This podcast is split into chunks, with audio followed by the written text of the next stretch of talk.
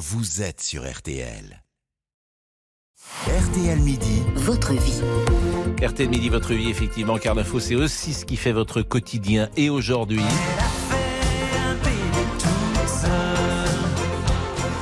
85 ou 86 cette chanson. Hein? Ah, je ne sais pas. pas de mots. Très bien, merci pour, pour cette petite information bonus. Ma vie de maman solo, c'est le titre de votre livre. Elodie Laloum, bonjour. Bonjour. Roman graphique que vous co-signez avec Jennifer Pierce, c'est chez euh, Duno, récit euh, autobiographique dans lequel vous racontez votre euh, aventure de, de PMA, de procréation médicalement assistée, quand vous avez décidé de faire un enfant toute seule, comme le chantait Goldman. Euh, D'abord, comment vous prenez, vous, cette décision? Elle s'impose à vous à un moment donné? Alors effectivement, j'avais très très très envie de faire un enfant et du coup, je me suis d'abord tournée vers l'adoption en me disant que c'était probablement la meilleure solution en tant que femme célibataire de donner une maman à quelqu'un qui n'avait pas de parents. Euh, hélas, on m'a appris assez rapidement dans le process avant d'obtenir l'agrément que pour une femme célibataire, on passait après les couples hétéros et les couples homo et du coup, j'aurais le droit à un enfant mais à partir de 7 ans et avec un handicap physique ou mental. À partir de là, je me suis dit ah ah ouais. hmm. Je me suis dit, ça va être compliqué. Euh, en fait, ça va pas être possible pour moi. Je, ne m'en sens pas capable. Du coup, à partir de là, j'ai commencé à me renseigner sur cette histoire d'insémination. Euh, il se trouve que j'avais un couple d'amis à l'époque euh, lesbiennes américaines qui avaient l'air d'être hyper informés sur ce genre de process et qui m'a amené à me renseigner en ligne sur les sites pour voir où est-ce que ça se faisait. Oui, parce que concrètement, votre euh, enfant euh, naît en, en 2011, à un moment donc où la PMA n'est pas autorisée en France pour les femmes célibataires. Tout à fait, c'est complètement illégal. D'ailleurs, quand j'en parle avec ma gynéco, elle me dit qu'elle veut bien m'aider à me booster, entre guillemets, d'un point de vue hormone, mais que par contre, euh, elle ne pourra pas m'aider après pour l'insémination. Pour cela, il faut que je parte, effectivement, je décide d'aller en Belgique, à Bruges, où je me fais inséminer et où tout se passe bien, après un, long protocole hein, quand même. hein. Ils, ils font pas mal d'entretiens euh, psy pour vérifier, euh, je dirais, le, sérieux de la requête. hein. On fait pas un enfant toute seule comme ça, euh, en se réveillant le matin. On y réfléchit beaucoup, quelques années, en l'occurrence de mon côté. Et voilà comment ça s'est passé. Et après, la troisième insémination, ça a marché. Et euh, effectivement, ma fille a aujourd'hui 11 ans et elle est ravie qu'on sorte cette BD. Et ce qui est étonnant, c'est la réaction des proches. Parce que c'était il y a 12 ans, on pourrait imaginer, il y a 12 ans, que les gens sont ouverts, comprennent. Ben, du tout.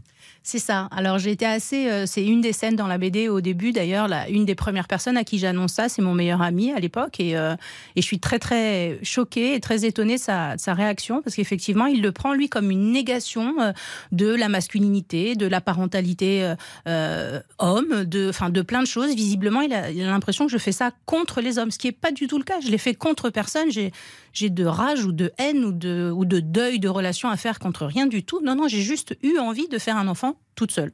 Parce que vous n'étiez pas en couple, mais Parce c'est que j'étais pas délibéré depuis l'enfance. Alors, euh, euh, on peut même aller un peu plus loin si on a une minute, mais euh, il y a eu deux IVG quand même qui expliquent aussi mon parcours. Je veux dire, euh, j'ai été enceinte avant de, de, de- de monsieur euh, classique dans une relation classique. Je veux dire, sauf qu'ils n'ont pas eu envie d'avoir euh, ces enfants.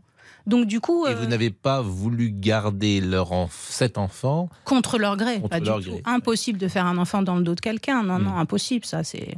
Qu'est-ce qui est le plus difficile à, gérer lorsqu'on est seul en tant que parent? C'est le fait de, de ne pas pouvoir être relayé, notamment les premières années, de jamais pouvoir souffler? C'est ça. C'est une immense fatigue, je dirais, les deux premières années.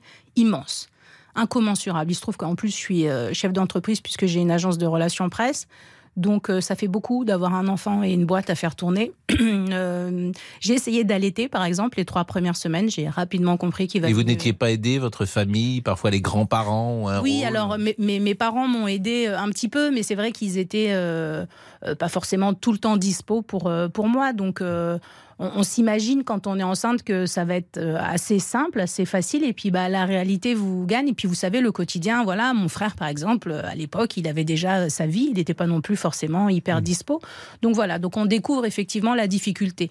Après, quand les enfants sont scolarisés, quand même, ça devient. C'est plus facile. Voilà. Effectivement. Et alors, euh, votre fille, elle a 12 ans, vous, vous évoquez avec elle ce sujet? Ah bah elle connaît par cœur son histoire puisque je lui ai raconté d'ailleurs même dès qu'elle était dans mon ventre, je tenais un blog à l'époque et donc je lui ai un peu sa vie. Elle sait parfaitement, euh, tout est transparent, j'ai jamais rien caché et puis elle a eu la chance aussi d'avoir de temps en temps, c'est écrit dans, dans la BD, des rencontres avec une pédopsie lorsque parfois elle avait des questions auxquelles peut-être je n'avais pas les bonnes réponses ou peut-être qu'il fallait qu'un tiers lui explique un peu mieux. euh, comment elle était venue au monde et, et pourquoi, pourquoi ce géniteur, on ne le connaissait pas. Et voilà, comment il sera anonyme toujours, hein, ce géniteur. Bah, écoutez, tant que l'anonymat est protégé en Belgique, oui, il sera anonyme. Peut-être après qu'à 18 ans, elle aura envie d'essayer de faire des démarches pour. Mm.